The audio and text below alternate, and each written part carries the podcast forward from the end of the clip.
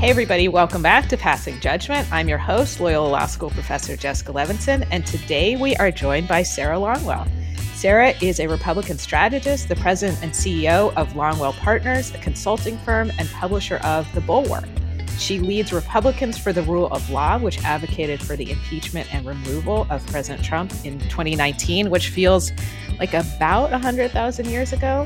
Welcome, Sarah, and thank you for passing judgment with us. Yeah, you bet. Thanks for having me. So let's dive right into. I live in a bit of a bubble. I'm going to be honest. I'm a law professor in West LA. A lot of people I know are left of center. And I feel like I have a good sense of what they think is the difference between a conservative ideology and a liberal ideology. But perhaps uh, from the other side of the aisle, can you define for us what does it mean to be a political conservative? Yeah, well, I'm answering this from real America, uh, which is Washington D.C. Um, so, uh, man, I need a laugh track for these things. uh, that was the best. I was like, oh my god, that was hilarious. And by the way, we're keeping that in the podcast.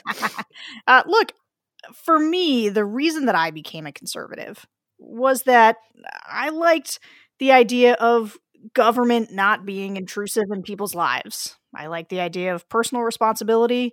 I believe in American leadership in the world. You know, I just was always attracted to the almost the like the, this might sound weird, but there is like almost a romantic version of conservatism, which is that kind of, eh, and this is especially when I was younger, that kind of, you know, can do up by the bootstraps mentality. Uh, all of the things that sort of fall away as you get older and realize uh, how complicated life is. But I would say that that's what attracted me from the start. But I will tell you, like, as an adult, um, I think some of it is just that temperamentally, when something comes up, and let's take the idea of, you know, right now that's a big topic of conversation is like, what are we going to do about the internet and a lot of these platforms? Right. And so you get folks on the left who they immediately jump to the idea of like, well, we should regulate it. And that is not where I jump. You know, when I when I think about what the solution to a problem might be, government and regulation is almost never the solution that I would come up with, or it's just not where I would turn first. Um, but you know, it's getting harder and harder. You know, I have to sort of talk about conservatism in my own way because it's getting harder and harder to define in any way that is, I think, you know, consistent with what people might see out of the Republican Party. The idea of kind of the three legged stool that Mitt Romney would talk about, the kind of underpinned conservatism, you know, free markets. There was the religious component that was never really my bag. And then, you know, American leadership abroad. Those were kind of the things that that held conservatism together. And of course, much of that is not part of the modern Trump Republican Party. And so it gets harder and harder to answer that question uh, for for anybody. There's something to me in some instances that's appealing about the government doesn't belong in every aspect of our life. But then doesn't that also include my doctor's office and doesn't it also include my church or mosque or temple? Yeah, but I think, you know, there's a difference between sort of the ordered liberty that conservatives talk about and like a pure libertarian uh kind of hey, there's no regulation whatsoever, uh which is kind of a different uh a different phenomenon. Um cuz and and conservatives talk about ordered liberty a lot because it is not the opportunity for just everybody to do absolutely what they want and John Stuart Mill, who's one of the fathers of conservatism, talked about you know, you are free to do what you want until it infringes on somebody else's liberty. And so that automatically puts in lots of constraints, right? You're just not allowed to blow all the red lights because you might hurt somebody else. And so um, the conservatism, as I sort of came up in it, was not this idea of just like rank libertarianism. There are no rules, there are no regulations. Right. Are there situations where you think you know what? Sometimes government is the solution. Sometimes private individuals, private organizations, private corporations can't stand in and fill this need. Are there specific areas where you think people should, on the conservative side, maybe look to and say, yes, the government does belong there? Well, there's all kinds of places that I think um, the government does belong, and a lot of them are written in the Constitution. So the idea of you know having a, a military, um, you know, not having private militias, um, and uh, look, I think there's there's a difference between having an intellectual argument about government uh, like as a as a good or bad force versus like living in the real world which yeah. I do kind of a pragmatic republican and being like when is government becoming more of a hindrance and when is it more of a help. And i think that you know there's it's not like um you know uh, i'm not i'm not walking in somewhere and being like we should get the government you know entirely out of healthcare.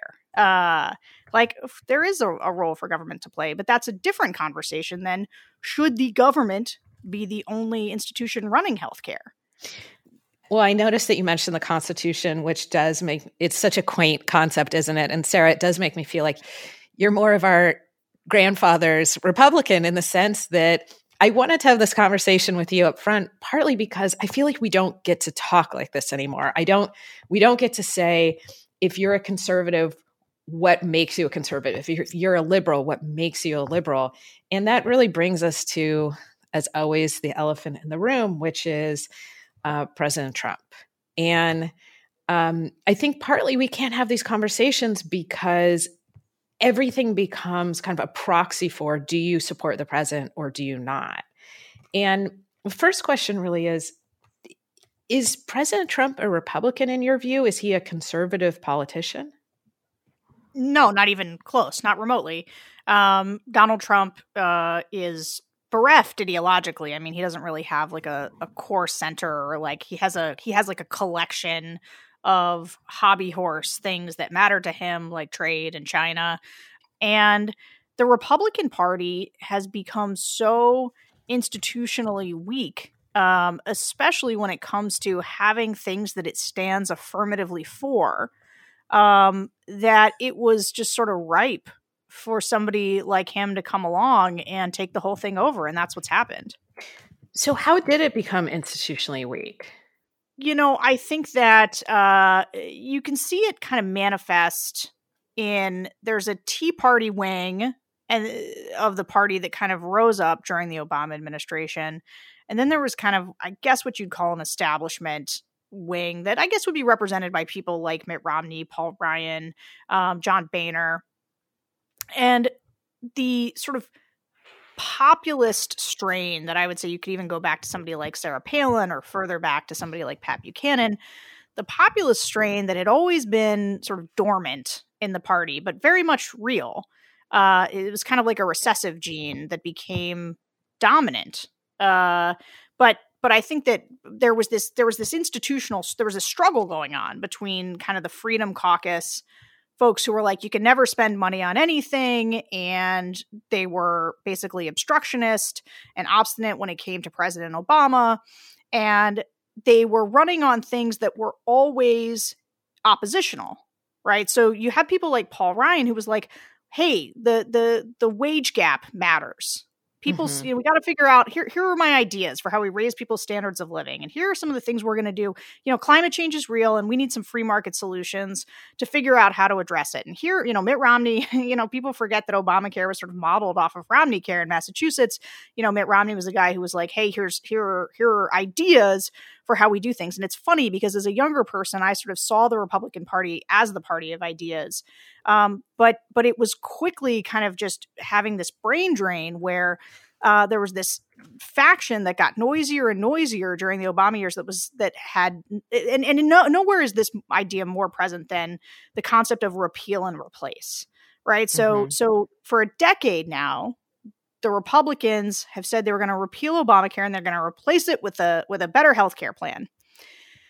Well, people talk about Trump not producing that healthcare plan, but the fact is Republicans have had a really long time to produce it. This this this this predates Trump. But nobody was out there saying, here's how we're going to address climate change. Here's how we're going to address healthcare. Here are affirmative ideas. Instead, they just became the party of no. No, we're not going to do what Obama wants. And no, we don't have any idea about how to fix it ourselves.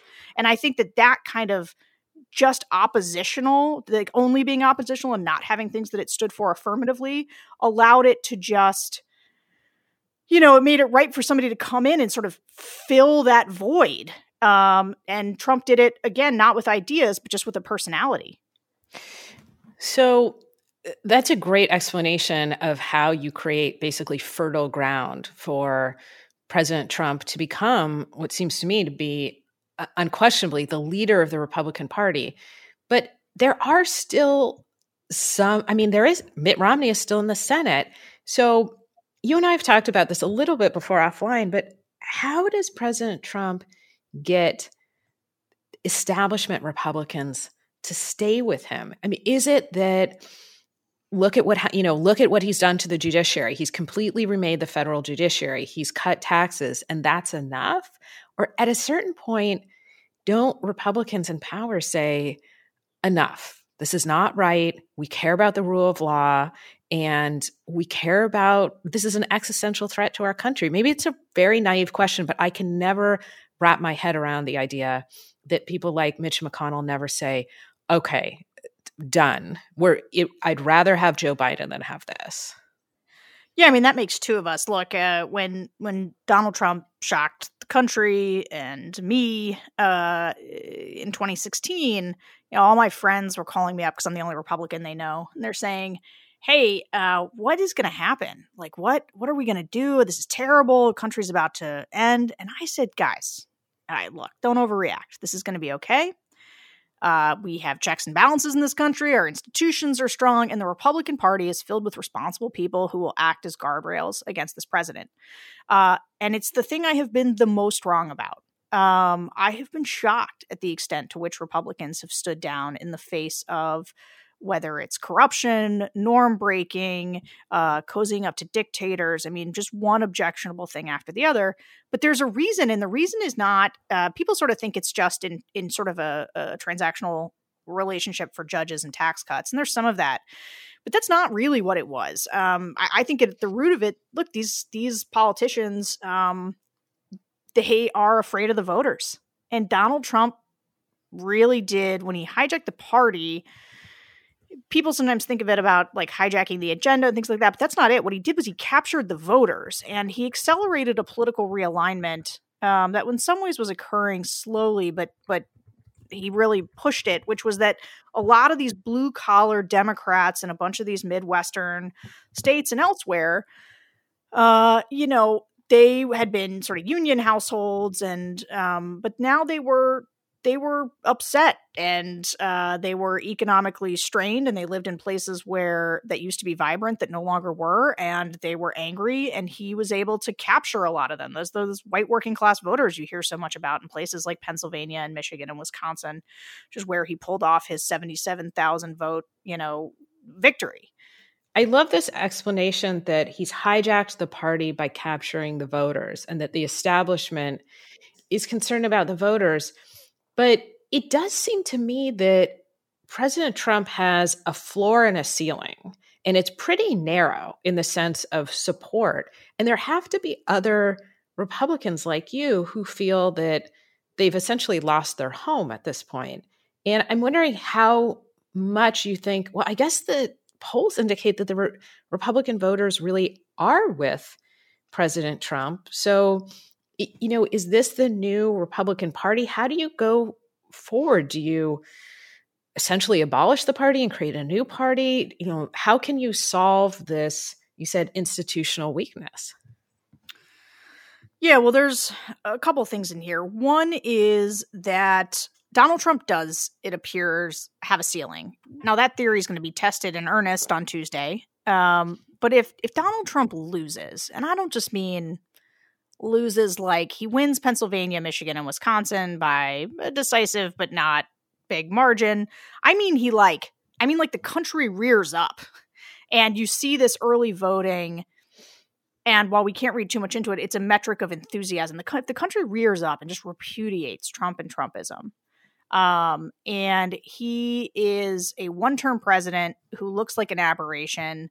And he there's just a thorough repudiation well, then there's an opportunity to start talking about, hey guys, that didn't work. That nationalist populist thing was bad. Uh, if now if he just wins, if if or if Donald Trump just loses uh, by a little bit, then people probably think, well, you know that was that was covid and um and he got some bad luck and so you know let's try this national populist thing but let's do it a little bit better let's just put tom cotton's face on it um and i think if they continue to go down that road um look you can't build a long-term governing coalition on just white working class voters um that being said it's a fight worth having because it is p- important for there to be this center right party in the country.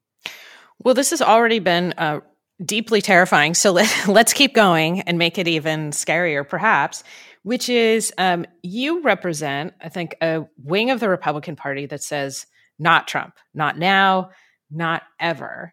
It, how many people do you think share your sensibility? And I'm I'm getting at a question, which is, uh, come election day, how many people who are registered R's are going to, you think, be comfortable, maybe for the first time in their lives, voting for someone with a D next to their name, uh, Vice President Joe Biden?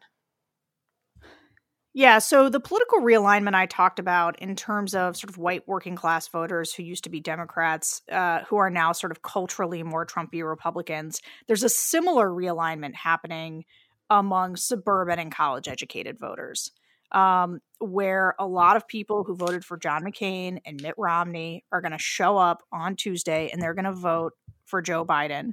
And and feel just more comfortable with the Democrats. I mean, even I do these focus groups all the time with Trump voters. And one of the things I'm always surprised to hear from them um, is I sort of ask them what policies are important to them, and they'll say things like the environment uh, or um, you know doing something about school shootings um, and they just they don't sound like people who might stick with the Republican Party for a a, a lot longer. Uh, and and yeah, and I think there's going to be look. I think there's going to be. I believe that what's going to happen on Tuesday is that there will be a thorough repudiation of Trump. And that is going to mean that a significant number of lifelong Republicans or right leaning independents independents voted for Joe Biden. And I think that's going to happen. Let's exchange numbers at the end of this so we can text each other throughout election night. And I really hope that my text to you will be, You were so right. And I've never hoped that my election law background is less useful. You just talked about your focus groups, and I have two questions coming thinking about that. One is who is the undecided voter now? Is it somebody who doesn't know if they want to show up or not? Because it seems to me that these are two men that we know an enormous amount about and are hugely different in terms of style, in terms of substance, in terms of character, in every way. So, who are these undecided voters?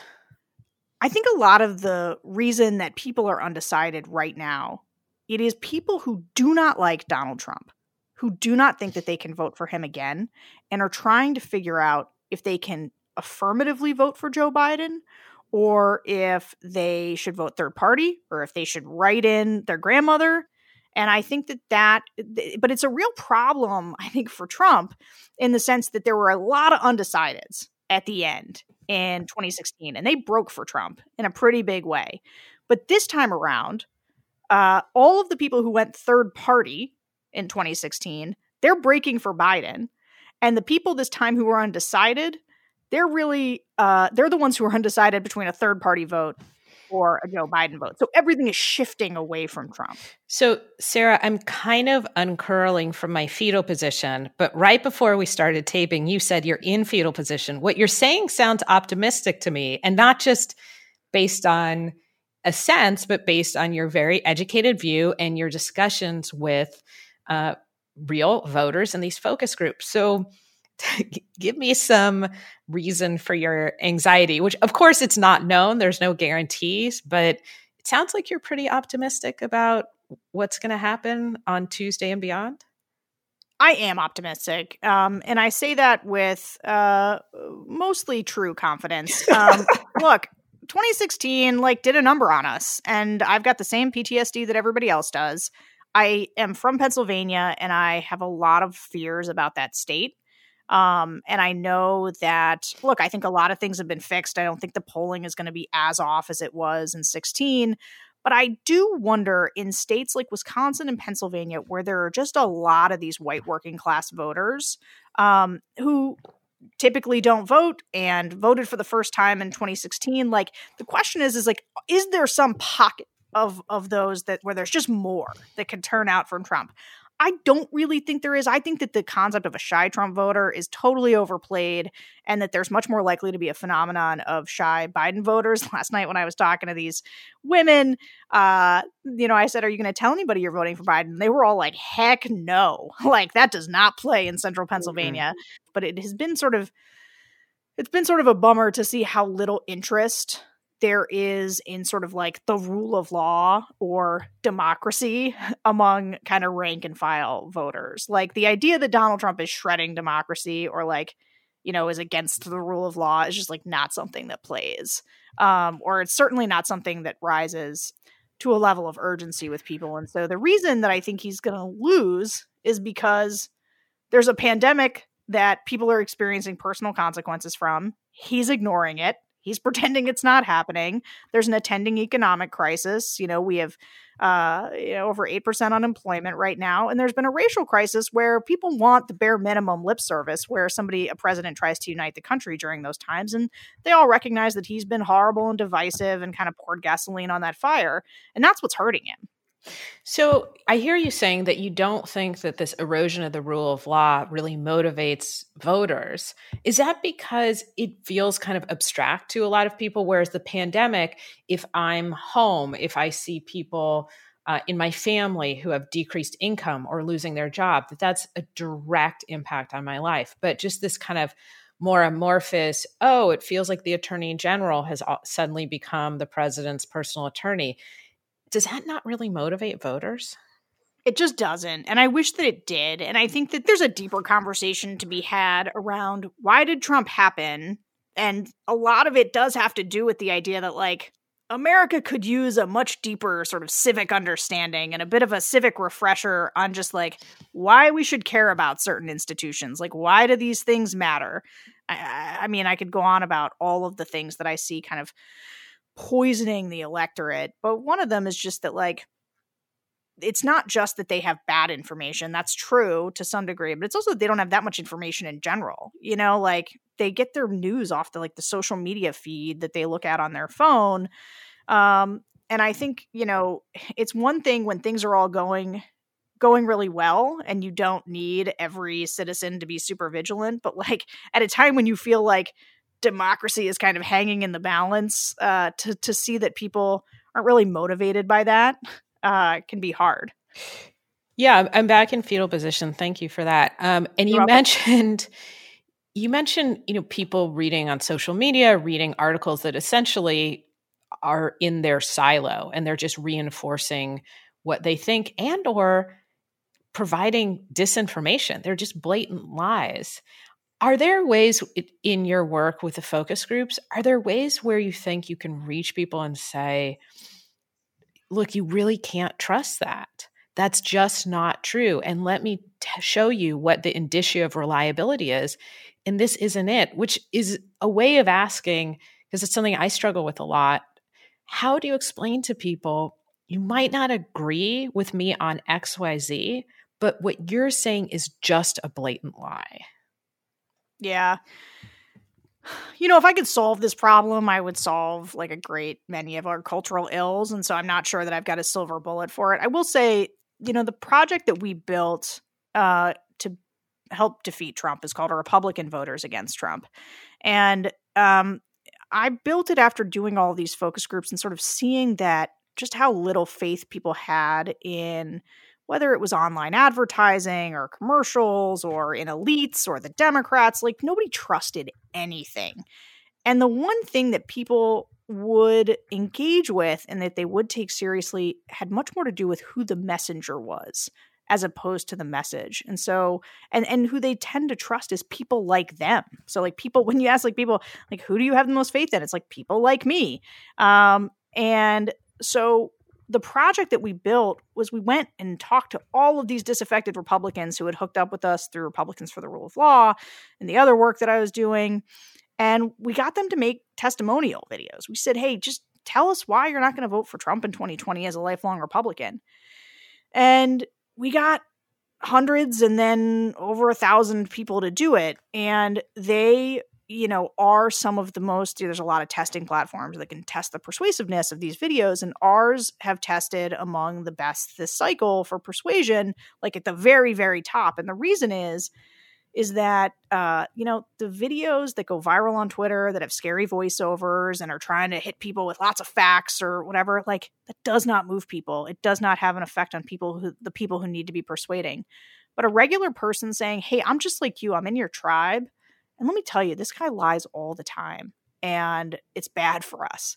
That that people react to. That they can understand. That's so so interesting in terms of what people are going to listen to, what works. I worry so much about us being in information silos. I worry so much about these campaigns of disinformation.